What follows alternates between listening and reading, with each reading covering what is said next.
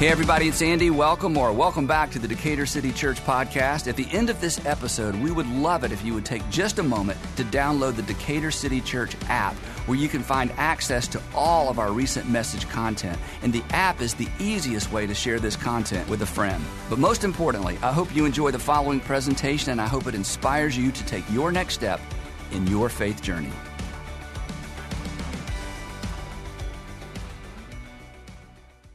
Well, if you've been coming for a while to Decatur City Church, you know we have a very simple agenda or a very specific mission. It's to inspire people to follow Jesus. Not just to believe a lot of things, but to actually follow Jesus because we believe that following J- Jesus is what actually makes the difference. Um, believing, you can believe a lot of things and it makes no difference, but following Jesus makes the difference. And the way we say it around here is that following Jesus will make your life better. Not perfect, but it'll make your life better. It'll make you better at life. It'll make you better a father, a better husband, a better wife, a better daughter, friend, employer, employee. We say those kinds of things all the time.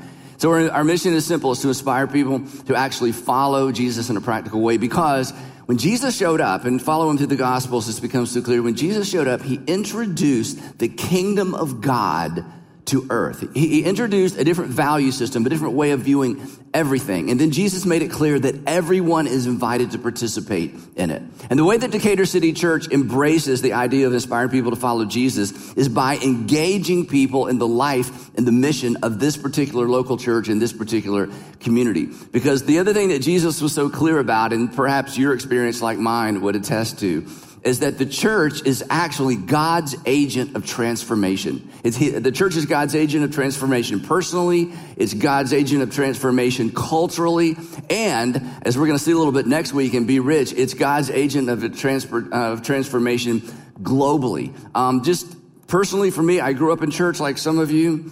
And I cannot imagine where I would be if it weren't for the influence of the local church and the people that I met through the local church. And in terms of the local church's impact culturally, wherever the local church is strong, and by that I mean wherever there's a group of people who are literally seeking to follow Jesus and to transform their lives and their culture according to the teaching of Jesus, things get better things get safer, things get healthier. And in terms of globally, all over the world today, there are the footprints and the fingerprints of the Jesus followers who built hospitals and um, who did um, did things for children and for families, who just made the world a better place because of the teaching of Jesus. And, and if you're kind of new to the whole faith thing, or you kind of resist the whole faith thing, um, here's something that's so interesting about Christianity that Christianity, because obviously the church hasn't gotten it all right, and many of us can cite times in history when the church has gone way off you know, the deep end. And perhaps you think about some of the, the segments of Christianity today that really disturb you.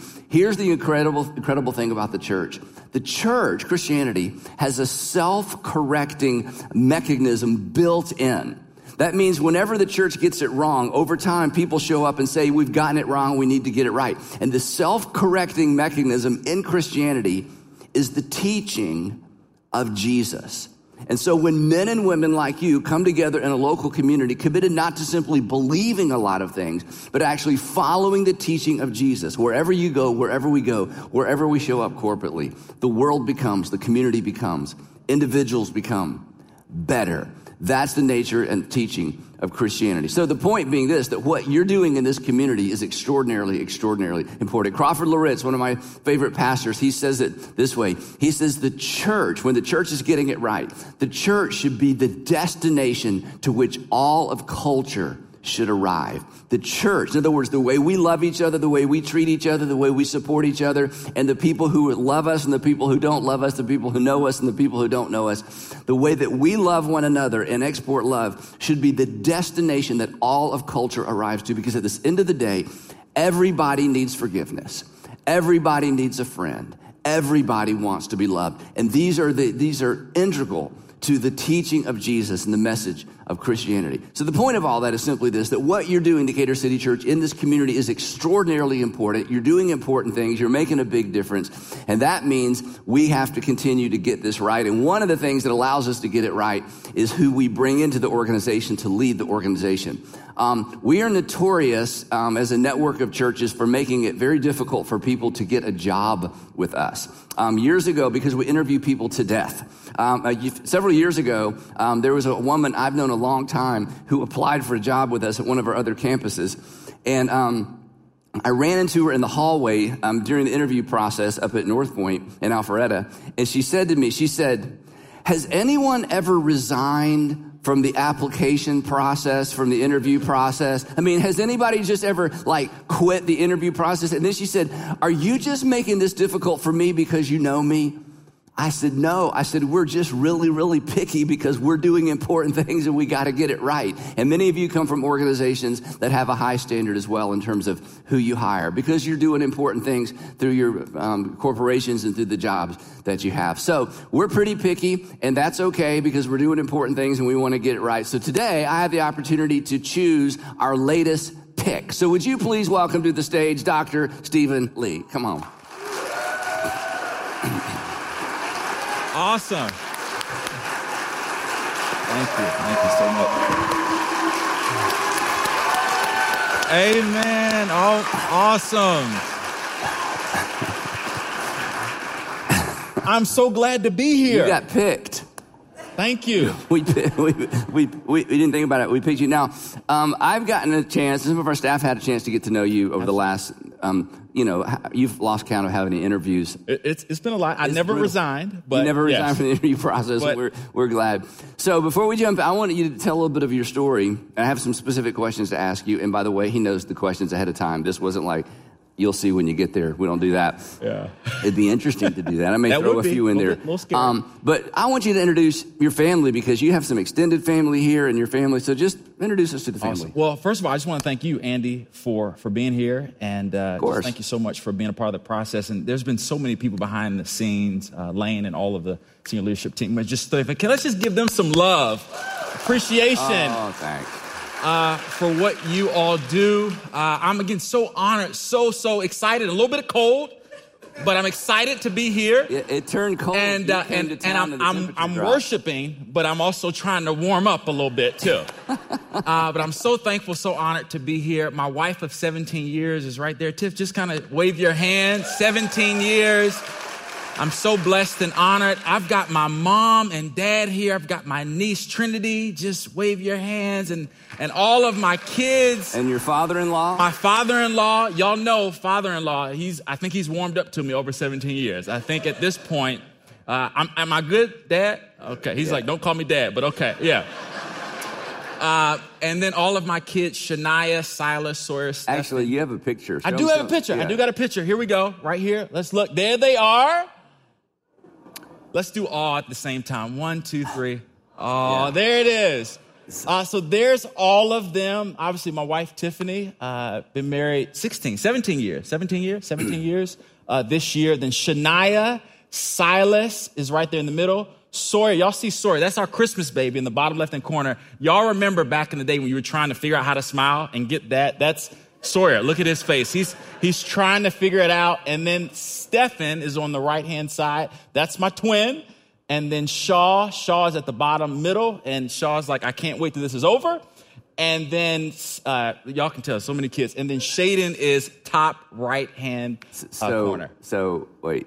So all of your kids' names start with S like Stephen, but none of them have a T like Tiffany. Well, here's I, I got a story to that. Listen, before Tiffany actually started that, she started with the S names, and you know we just kept going with that. But yes, I Well, there's an advantage to that because I have three kids and a, a puppy, and and and so you know when I was going to yell at one of my kids to get their attention, sometimes I would call the wrong name, and sometimes I would even say Shadow. That was our our black lab, you know. Yeah. So at least with you, you can at least start any of their names correctly because they're all S, and then hopefully. I do. That's a It- lot of it- names. It is. I mean, it, it's a little unnerving, Matt. And This- then, and then here's the other. I'm going to let you talk. Here's the Yeah, other yeah. question everyone's asking when they saw that picture. So you always travel in two cars. Two cars. Now, now here's the thing. If you're a '90s baby, you'll appreciate this. We actually we we kind of aged out of a of a Honda Odyssey. And here, here's what we drive. I think we've got a picture of what we actually drive. A hearse. Around Is it a hearse? town. So anybody remember, you know, 80s, 90s babies, the A team? So we just need that red. We just need that red sticker there. So that that is what we drive around town, uh, family. So again, if you see us. That, that's we're in there. You said it was a hearse. It kind of felt like It a kinda, hearse. yeah, I thought if you just turn the headlights on, people just get out of the way, and you can just That's true. That's true. Well, you just that- need a, a police work. officer to, to Yeah. to ride with you. All right, so again, I've heard some of these stories. Just tell us a bit of your life story. I'm going to interrupt a couple times and ask some specific Okay. questions, but just introduce Yeah. yourself. So I was born way back 1981. Okay, I'm not going to go back that far. Um, I'm a Washington D.C. native. Um, uh, Washington D.C. We got any D.C. folks here? Okay, a little bit of love, little Washington D.C. Um, grew up in Washington D.C. I mean, pretty normal childhood. I mean, I just remember obviously like video games, riding bikes. This is before uh, cell phones. Um, there's a bunch of things kind of in my life that stick out. One of the things that the staff is most impressed about is that I have a black belt in kung fu. Like that's kind of the deal. A black belt. in A Kung black Fu. belt in kung fu. Yeah, I- that was kind of the thing. I mean, most people look at me like that when I tell them, I don't think I believe you, except your parents are here. So yeah, yeah. I, I, I, got, I have a black belt in kung fu. Um, I grew up, uh, I was on the East Coast, and so basketball is like football there. Does that kind of make sense? And so I went to University of Maryland College Park, uh, Terrapins, and um, you know, I was there, was a political science major. I think one of the fun facts that people often are really surprised by is I actually grew up in a house with two parents, get this, two parents that had their PhDs. Both of them. Both of them. Yeah, I mean, just amazing. Amen. I mean, this this is. Yeah. So so I kind of grew up. You, y'all know when you kind of grew up and you were trying to you know to try out for a sports team. Like a passing grade was 69. Not in my house. Passing grade in my house was 89. And so my mom has taught at uh, University of Maryland for over 30 years, and her concentration is entomology. Does anybody know what entomology is? The study of study of insects. Give yourself. I mean, we're in, so we're in Decatur. Everybody's smart, Decatur. Yeah, there we go. And my dad, his concentration is zoology, which is the study of animals. So again, growing up in a family with two um, two scientists, uh, I do remember when I was thinking a little bit about Christmas. Christmas under our tree, there were always a bunch of books. I mean, that was kind of the thing. So I got books, and that was that was that was kind of when I grew up with. Yeah. And then, and bet you love sports, so you Love had a little, and that kind of in, impacted your career choice a little bit later on. So, so did you play basketball? So I did. I did grow up uh, playing a lot of basketball. Um, I actually wanted to, when I was growing up, wanted to be in the NBA. Uh, the challenge there was, you know, I I was the kid that had a mustache in the eighth grade, and so I stopped growing pretty early. Um, I, I found out those growth plates were closed. Yeah. And and so that was a big prayer of mine. But but honestly, Andy, I think one of the things is just kind of a pivotal point in my life. I remember I was at the age of 15, and back in the day, y'all, this is back in the day. Um, our church had things called youth retreats. We didn't have kind of these cool names like Frequency and Inside Out. And I remember going on a youth retreat, and that was the first time, and we were kind of regular church attenders growing up. That was the first time that I remember kind of getting away and hearing, I think for the first time, um, or just in a way that I understood about Jesus and who he was. And you were how old? Is middle school, I was, high school? I was 15. I was 15. 15. It was in between my ninth and 10th grade uh, summers. And I think one of the things that just kind of sticks out about that instance, I just remember growing up hearing about who Jesus was and what he had done. And at that youth retreat, I remember them kind of, you know, we, I think we we're in Pennsylvania. I think hearing the gospel message for the very first time. And I think what I got was, okay, what Jesus did for the world was good. But at that point, I remember at 15, I was able to apply what Jesus did for the world, but he also did for me. Hmm. And so that was a pivotal point in my life, uh, becoming a Christian at the age of 15. So you made a uh, faith decision at camp. At camp. Right. Yep. Uh huh. And then you came home and told your parents. I did. I did. gave you a book or what happened? You know, got- they, they actually, but so so this was kind of this was kind of the time again in the '90s where you know when you go on a youth retreat, you come back and you and you throw away all of your secular. So I threw away all of my Tupac and all of my Biggie and all of my Bone Thugs and Harmony. It's okay. This is a safe place. And then and- you repurchased it later. uh, yeah, absolutely. Repurchased it. I was like, Now, I how was do like, I know that? Yeah. Okay. Because did you do the same oh thing? yeah, Yeah. but this I, was back in the late seventies. yeah. I threw away all of my stuff. frisbees. We made. Yeah. it was terrible. Yeah, and so- don't do that to your kids. But Yeah. but but I uh, but I just remember, and I remember there was a scripture that they shared at this youth retreat. It was Galatians two twenty. I still remember it was twenty. It was almost twenty years. It was the Apostle Paul telling his kind of conversion story. If you know anything about the Apostle Paul, the Apostle Paul had a really crazy past. I mean, he killed Christians. Like his his job was to kill Christians. And I remember that scripture. It was, "I've been crucified with Christ." It's no longer I that live, but Christ lives in me. And the faith that I live now, I live by faith in the Son of God who loved me and gave himself for me. And I just remember hearing that message. And I think one of the things that stuck out in Galatians 2:20 was the fact that Jesus loved me in spite of all the things that I did, in spite of all the ways that I messed up, in spite of all the ways that I fell short, in spite of my struggles with faith. Um, it was this realization that Jesus gave his life for me. Hmm. And, uh, and God really demonstrated that his sacrifice for my sins had been accepted by raising him from the dead. And I just remember at 15, I, I wasn't a perfect Christian. I'm, I'm not a perfect Christian today, but I just remember that message made sense, and, um, and my life has never been the same ever wow. since. Yeah. So, growing up in a very educated household, you Yes. got books for Christmas. Wow. I got clothes. I mean, clothes were disappointing, but books. Yeah, like, books. thank you. I got- yeah. It's a book. Look, it's a book. Yeah. Um, you did, in other words, you didn't go rummaging around the closets trying to find what your parents got you beforehand because you knew. Bro, listen, Andy, we slept in on Sunday. We slept in on Christmas morning. We Yeah. knew it was, we knew Yeah. it was happening. Yeah, we just yeah. some poor, some. poor Santa, a sled full of books. No, listen. It's There, like- there, and my parents will attest. There were some Christmas mornings that we just we didn't open gifts till the twenty seventh. We, we, we, we were good. didn't want to have a reading assignment They while, will, while they, school was out. Yes, Yeah, they yeah. will tell you. We just said, you know, let's we'll we'll open stuff on the twenty seventh. Yeah. So, Yeah. do you get your kids books for Christmas? Uh, no, they don't accept them.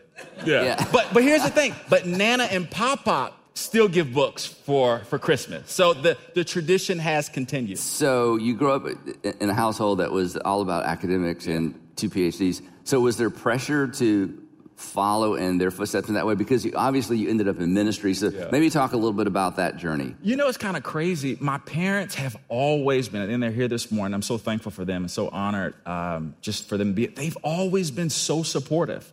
Uh, even when I went to University of Maryland College Park, I was an engineering major for a week. And I thought that's where I wanted to go. And I just, I kind of got to the point I was like, okay, you know, calculus four, calculus five. And I just, I think it opted out of that. And I remember calling my parents and I said, I don't think I want to do this anymore. And actually, uh, my plan at University of Maryland was to become a political science major. And I was headed towards law school, really all the way up until my senior year. I went to University of Maryland from 1999 to 2003, and something happened on 9-11, September 11, 2001. We all remember where we were. And I was in uh, typing class, typewriter class. Again, Andy, I was trying to get an A. I mean, it was, we, I paid money for that class. I was in, I was in typewriter class, Mm-hmm. and this is before cell phones, and we actually, I remember at the time, kind of hearing that two planes had hit the World Trade Center. And some people, you know, people might be familiar with this, but if you were in DC, there was actually a plane that hit the Pentagon. Mm-hmm. And I remember at that time, I'd been a Christian for uh, about five years, just having this kind of overwhelming sense that I should do something. And my girlfriend at the time, and just a group of friends, we just said, hey, wh- let's just get together and pray for our country. Mm. And let's just kind of commit um, our country to God. There was just a lot of crazy things happening. And from that experience, Andy, for the next two years, uh, that prayer meeting became a Bible study, a regular Bible study that we started on campus. We called it Dynamic Disciples. We rented a room on campus. Called it what? Dynamic Disciples. We stole it from my church's mission statement Gotcha. of developing dynamic disciples. And the Lord really used that experience over those next two years, uh, I think, to give kind of me some sense of what I would love to do for the rest of my life. And it was helping people. So, you were part of the leadership of that. Yeah, I was part of leadership. And so it, it was, it, I think it was for me an experience where I got a chance to help people to grow in their faith. And I think the Lord just used that to kind of spur me on. And one of the things that was really interesting to me, I had a good friend, his name's Bobby Manning, he's a pastor in District Heights, Maryland. Um, we got saved, we came to Christ the same weekend uh, back, you know, when we went to that youth retreat. And Bobby told me about a school, Dallas Theological Seminary. At the time, as I was headed to law school, I had no idea that you could go to a school and learn more about the Bible and theology. And so I asked him, it was my senior year, I've been teaching that Bible study for two years, and I said, Bobby, would you, would you be okay if I kind of tagged along with you and went to Discover Dallas? And went to Discover Dallas, and you know, obviously you're a Dallas Seminary grad. When you kind of get there, you're just like, this is This really is awesome. it. Yeah, yeah. And, uh, and then that's what led me from political science, University of Maryland, to Dallas Theological Seminary. So you graduated from college, and then did you go immediately to seminary? yep, I went. So I, it's kind of crazy. What did your What did your parents think about that? You 'Cause, I know mean, what? My son's going to be a lawyer. My son's going to be a what? Yeah. I- but you, you know what's absolutely crazy, and this is really credit my parents. They, they they've always been really really supportive. Hmm. Um, I, you know, what was kind of crazy was at University of Maryland. That's 120 credits, y'all, family. I mean, and then Dallas Seminary. You know, you go from that 120 credits to another 120 credits. well, it's a four year. Four year. The degree you did and that I did, it's a four year master's degree. we could be doctor, doctor in four years, but Yes. it's so it's it's, a, it's very academic, it's very challenging. Only brilliant people are able to get through that program. um, Well, well, no, it's it's intense. Well, it's funny, Andy. My my dad. I remember when I was graduating Dallas, Theo- Dallas Theological Seminary. My dad would say, "So, Stephen, you're actually getting your doctorate." I was like, "No, Dad. It's just is, a master's This degree." is just the master's." Yeah, yeah. It- It's so. When did you and Tiffany meet? So Tiffany and I met at University of Maryland College Park in 2001. Here's what I did. I was So you were while you were in college. when I was in college. I was too afraid to actually say something in person, so I actually sent her a message on AOL Instant Messenger. Anybody remember that? Ah, there it is. Her name, I still remember it, y'all. It was Precious3481. Wow. And so now, you know, people people slide into DMs now, Yeah, but this yeah. was this was this was AOL Instant Messenger. So I hit her up and I said, "Hey, let's go to the library." And y'all, The I didn't, library? the library. Yeah, it, it's. I didn't have a lot of game. Okay, wait. Yeah, wait. At, yeah. At Georgia State University, you got any Georgia State grads here? Georgia State. Yeah. There's a bar called the Library. Oh, okay. Or there was. I don't know if it's still, is it still Okay. there? Because then you can tell your parents I'm at the library. Okay. So you invited her to the library. I was did- it a real library? It was a real library. I didn't bring oh. any books. Yeah. Yeah. I, I, I, it was, it was a ploy to get her there, and my attempts to woo her, and it worked. Six kids later. It's a lot of woo. It's a lot Anyway, of. Moving on. So were you married? So you were married before you went to Yep. So, so Tiff and I had about two years apart. I went to Dallas Theological Seminary, uh, I think in 2003. When I got on campus, here's what was different. Coming from the Northeast, I was living in the dorms, um, you know, at Dallas. Dallas, yeah. In Dallas, and I met people from the South that had been married for like five years. You know, because like in the South, you can get married at like 17. Careful now. Careful. No, I'm, I mean legally. I'm just, saying- but like that was the thing. And Tiff and I, our plan was, hey, we'll get married in our 30s and we'll just kind of do long distance. And when I was on campus, I was like, oh, if your girlfriend's here or your wife, I want my wife to be here. So I proposed, and then we got married in 2005. so you had finished two years at. I finished two years, and my GPA it went down when she got there. Yeah. So it- she was seminary wife, yep, she's seminary wife. which is really difficult. Uh, yes, absolutely. If you haven't been, yeah, we can Yeah. move on. Okay. Yeah.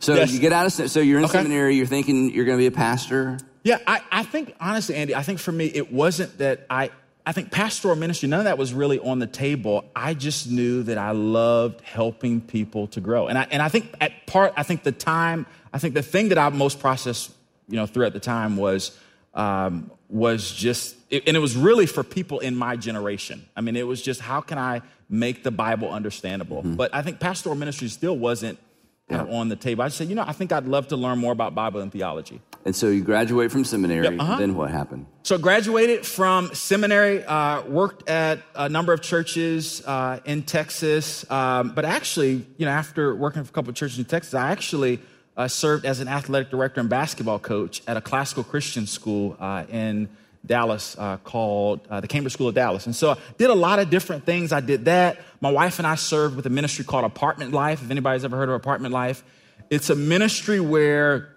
um, you know, you get kind of money every month to be the social coordinators at apartment complexes. And the entire goal is to develop relationships, to love on people.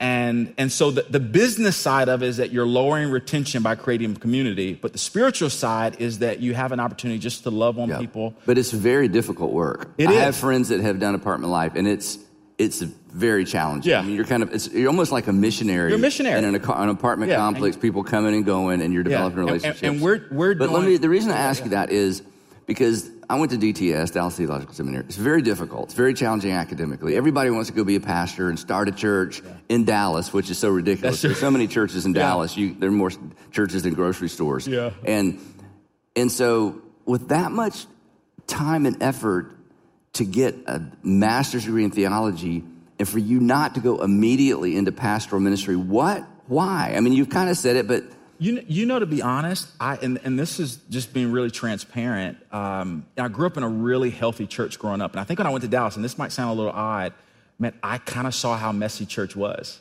Mm-hmm. And you didn't want to be in charge of one. No, I no, and literally, I think when you can't leave a church if you're in charge of it. That, yeah. That's it. No, that's it. And, and I'm going to the church down the street. Yeah. no well, pastor. No, no, you're the pastor. You're the pastor. Right? And, yeah. and honestly, I think that when I graduated seminary, there was just I think I saw just how complex and how messy leadership was. And when Tiffany and I um, started serving as a cares team at the time, I think we had just kind of resolved where perhaps the, the story of our life in ministry will just be engaging because, and you know, kind of living locally, we'll be believers. But I always miss the local church. Mm. I always um, there was always kind of that draw yep. to just knowing that the church was the hope of the world and the church was the vehicle that God wanted to use to put himself on display. And so even though, you know, I kind of took a little bit of a course as an athletic director and basketball coach and a lot of different things, there was always this drawback to serving within the local church. So yep. jumping ahead. So you you did eventually end up in local church. Yeah, Talk about yeah. that season so, of your life. So kind of crazy deal here's another kind of crazy thing about seminary. When you go to seminary, I think everybody assumes that you go there to, um, you know, to be kind of prepared to have a ministry job in a local church where there's a 401b, um, where you're getting a salary. For whatever reason, I meet a guy who ends up planning a church in Atlanta. And this is the first time that I ever, I think I'm aware of the sense that every Christian church that started has started because there was a group of believers that had a heart for a particular community. Mm-hmm. And so, uh, tuck that away. Uh, that happens probably two years. And then my wife and I, kind of two years later, I think in the year of 2013, uh, we just began to kind of feel this call with the North American Mission Board to plant a church um, back home in Washington, D.C. And so in 2013, uh, we moved back to Washington, D.C. Uh, there was a kind of a small group of of uh, believers that had a heart for a neighborhood like called Brookland, which is actually in the city in Washington D.C. And we started a church there uh, called Redeemer City Church. And that church, by God's grace, is eight years old this year. Wow. Yeah. Still going strong. Amen. Yeah, that's great.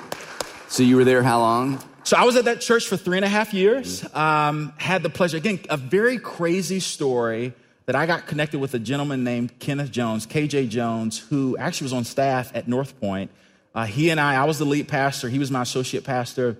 And after leading for three and a half years, I passed the baton of leadership to him. KJ, yeah. And he became, uh, he's actually, even today, he's the lead pastor yep. of that church. And then you. And then my wife and I, again, we, we felt the distinct call uh, to suffer for Jesus in South Florida. And we, just and, and so God went and started another church. And God drew us there. But again, here's kind of the crazy story. And this, you all will kind of hear this pattern in our story. When we moved to South Florida, the plan was not to start a church. It was really just to take a little bit of a break. I candidated for a church in South Carolina, and uh, I was, was between me and another guy. They chose the other guy, and we were really in South Florida, kind of praying about what's next. And one of the things that I think surprises us when you look at South Florida demographic, about three percent of people in South Florida attend church regularly. So when we moved to suffer for Jesus in South Florida, that's my story. I'm sticking to it um, we just began to love on our neighbors. We began to serve the community that we're in. And God called us again in 2018 to start another church, Legacy Church, uh, in Coconut Creek, Florida. So we started that church. That church is four years old uh, right now, and it's being led by a good friend of mine, uh, Eric and Kelly Jarmans mm. in South Florida. Wow.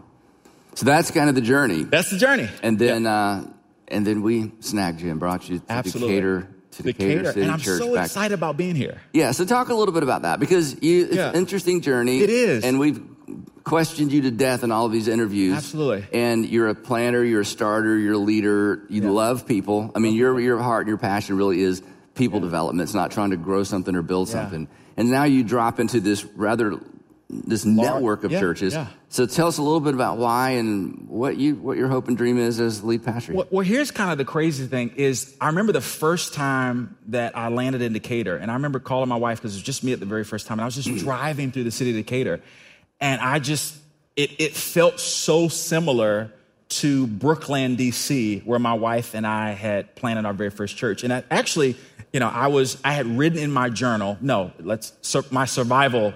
You know, not, it's not a journal; it's a survival kit.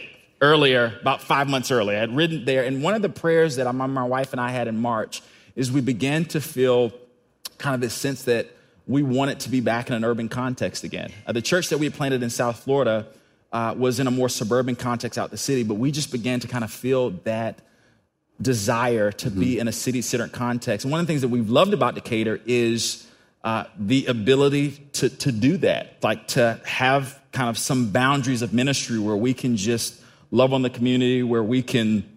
Um, where we can serve the schools, where we can have amazing things. Anybody was at Porch Fest yesterday? Anybody? Porch Fest was awesome. And, and it's like when I, you know, I was at Porch Fest yesterday, I was just kind of seeing how we were putting Jesus on display. Mm. And how we were loving our neighbors, and it was kind of crazy. We were, you know, gave out a bunch of free stuff, and we had people literally coming over, you know, there, and they were kind of taking money out of their pockets to give. And I was like, no, this is this is free. And what was really awesome about that was for us to be in a place where we can literally be the hands and feet of Jesus and, and we can, in some sense, just believe that through loving people and serving people, that God's going to give us some amazing opportunities to, uh, uh, to see Him put on display and draw people unto Himself. And this is one of the reasons that we were so excited about when we met Stephen is yeah. because this church in particular, I mean, we're not that far, this church is not that far from Buckhead Church. Yeah, yeah. But the reason we have churches around the community, and my charge to Stephen and to all of our lead pastors is look, you i want you to create the best church possible that unchurched people would love to attend and feel loved on and feel welcomed in for that community. That's why we don't have like a, a global brand like yeah. north point community south. No no no. It's decatur city church. It needs to look and feel it needs to be for the people of decatur or buckhead or woodstock or wherever we do a church. Yeah. so in our interviews with stephen it was very very obvious that this is a guy who is more about people than leading a church more about the people in the community than an institution. And so uh, this was this was a pretty easy decision for us, and we're just so grateful to he and Tiffany um, accepted accepted it and have moved their family. So before as we wrap up, okay. I want two things. I want you to tell your this church, you know, how they can pray for you. Thank you. Yeah. And then I'm going to ask you if you would close and pray for us, and then we're gonna. I think we're gonna go outside and have some food or something. Awesome. I think we got cake pops. All yeah. right, cake yeah. pops. All right. Well, um, how can we pray for? How can we pray for you? Well, well listen. First of all, I just I just want to thank you all so much. I, I think one of the things that I've done over the last couple of months is I've just gone back in the archives and just looked at all the amazing things that you all have accomplished over the last 12 years. I'm so thankful um, to be receiving the, the, the, really the baton of leadership. I think obviously Tinsley and Laura have done such an amazing job just in their in their leadership. Um, and, and I'm, I'm really thankful to be in a place that loves the community. I'm, I'm excited to learn from you. I'm excited to learn uh, about uh, just some of the stories that have shaped our community. I, my hope, what, what really, uh, you know, I think just to be as we're moving forward, is that we would continue to do what we do really, really well. I think Porch Fest was just a great example of what we do well. I think we do an amazing job of putting Jesus on, a dis- on display in a community um, where we just got to do a little bit of work and perhaps even at times to kind of repair what people think about about believers and Christians. And so I'm just excited to, to really link arms with you uh, to continue to uh, inspire people to follow Jesus in this particular community. And how can we pray for you? Oh, because you got a lot uh, going last on. Thing. So I think two things. Um, housing. Uh, we are just praying. I mean, we've um, we have an amazing uh, realtor um, who is, you know, we kind of put in, y'all keep praying, um, an offer on a house yesterday uh, in the city of Decatur. And so, man, we're just kind of hoping that goes through. We've got six kids that we're transitioning. Amen. I mean, this just six kids that are transitioning. All of them are really, really excited. Um, but we also realize that there's also challenges in transition. I mean, one of the things that you text me really early was that even even good transitions are difficult. Yeah, and so transitions are always yeah, challenging. Trans, yeah. They're always challenging. Yeah. So just be praying for our family um, that we can get here and get settled, and uh, just continue to uh, for this to become home. I mean, that's really our desire that this will become home. So I think that's it. Anything and else? The family everybody's going to start school here in We're hoping January, Uh, the first of January, uh, the first of January. And so once we get kind of our housing situated and we get us a close date, uh, we'll be and our entire family is going to be here uh, with us. Well, we appreciate you coming and kind of going so back much. and forth in the meantime. Thank you so much. So, um, I would love for you to pray for us. Absolutely. And um, then we'll go. You get to meet some folks. All right, y'all ready? Let's all stand. Let's and pray. I've asked Stephen if he would close this in prayer. Well, again, I'm so thankful, so honored to be here, and so excited to get to know uh, so many of you all. Uh, would you join me in prayer? Our God and our Father, we bless you and honor you today.